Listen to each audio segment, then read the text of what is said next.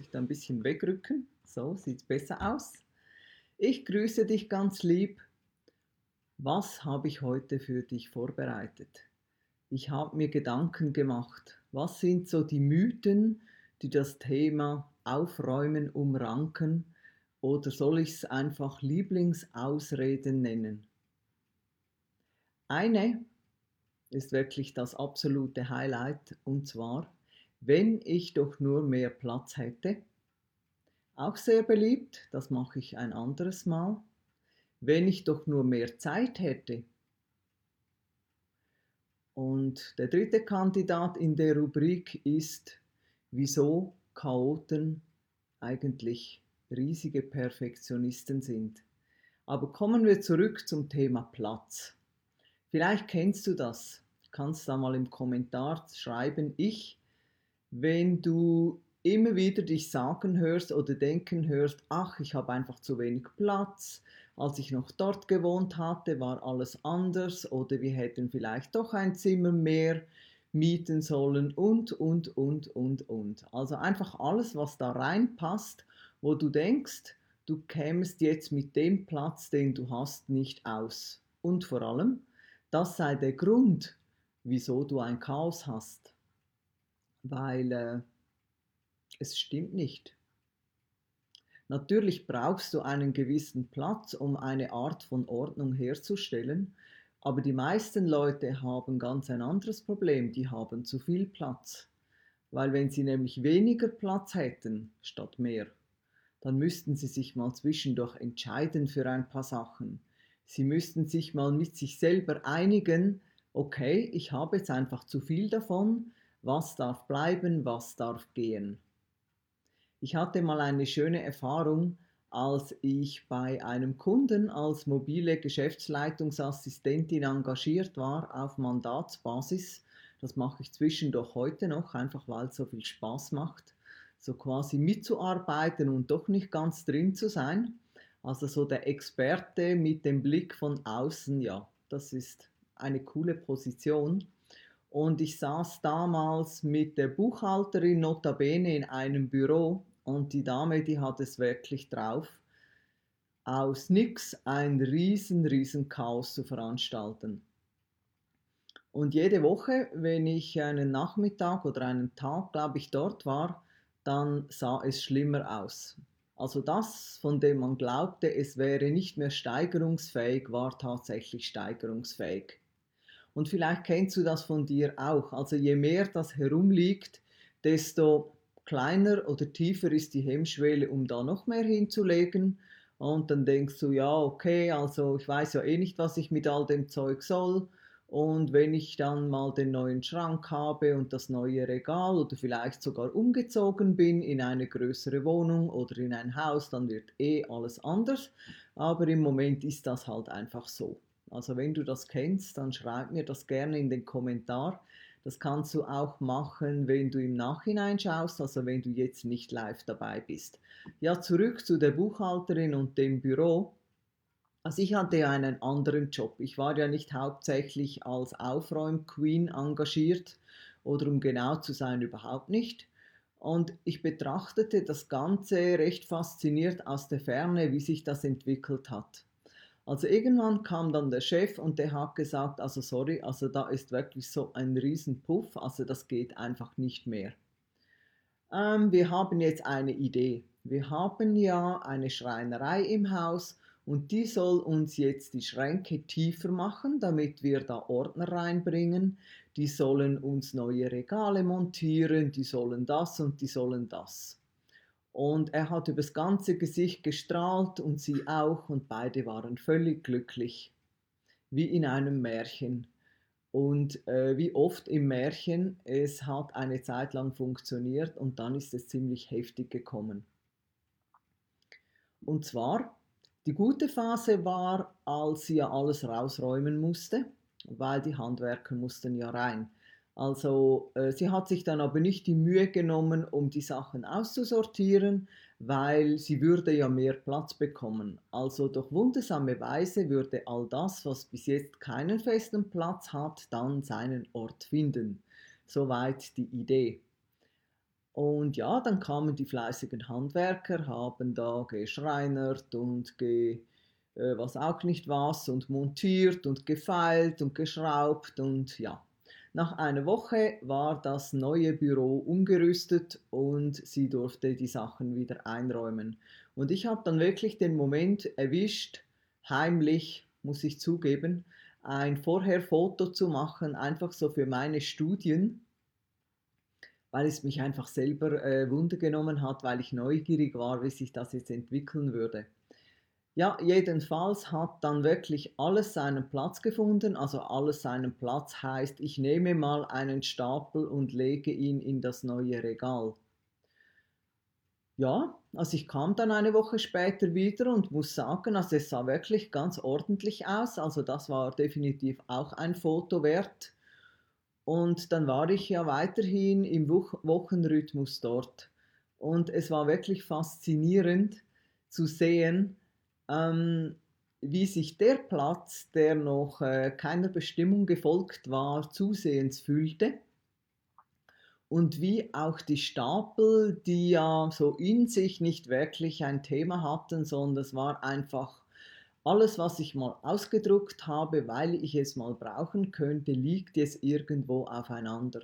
Also auch die Stapel, die fingen wieder an, sich, nachdem die Höhe ausgeschöpft war, sich wieder in die Breite zu bewegen.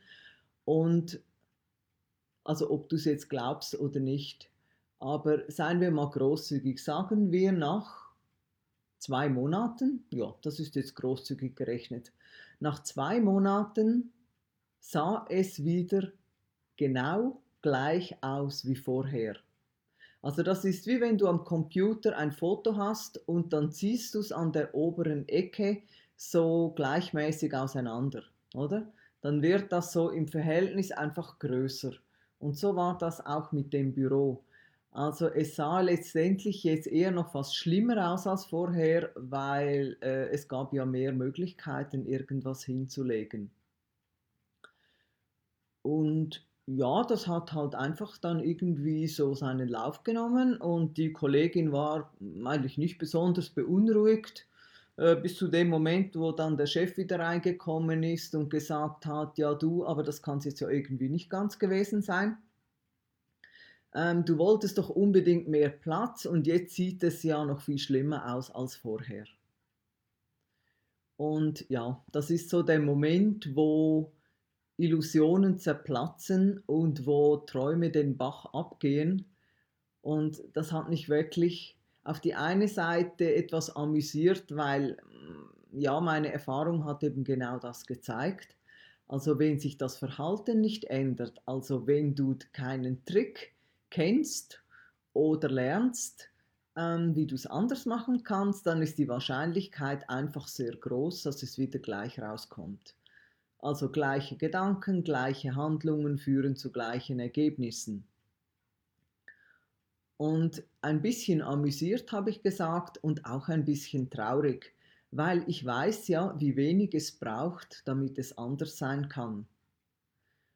Und was ich manchmal ganz erstaunlich finde, ist, wie viel Zeit und wie viel Energie die Menschen brauchen, um diese Art von ja, nennen wir es mal Ordnung, aufrecht zu erhalten. Also es geht ja nach dem Motto, wenn du keine Zeit hast zum Ordnen und Aufräumen, dann brauchst du ganz bestimmt Zeit zum Suchen. Und die ist im Verhältnis immer sehr viel länger, als wenn du einfach Ordnung hättest. Das ist relativ einleuchtend und plausibel.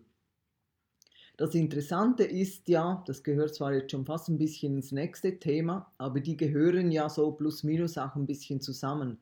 Also das ist wie mit dem, wie mit dem äh, Gesundsein. Also die Menschen nehmen sich oft keine Zeit, um langsam zu essen, um etwas früher aufzustehen, um gemütlich zu starten. Also all die Sachen, die wir ja wissen, dass sie für uns wichtig wären und dass sie uns gut tun.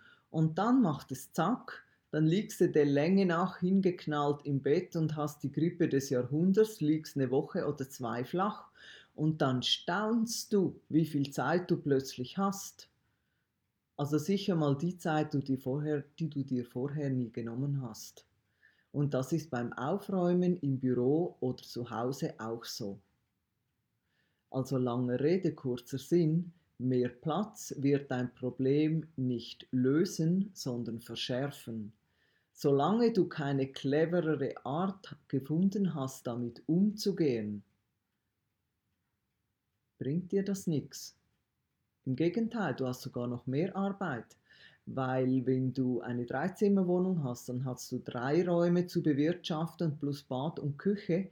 Wenn du aber voller Freude in die Fünfzimmerwohnung ziehst, dann hast du plötzlich fünf Räume plus Badezimmer und Küche.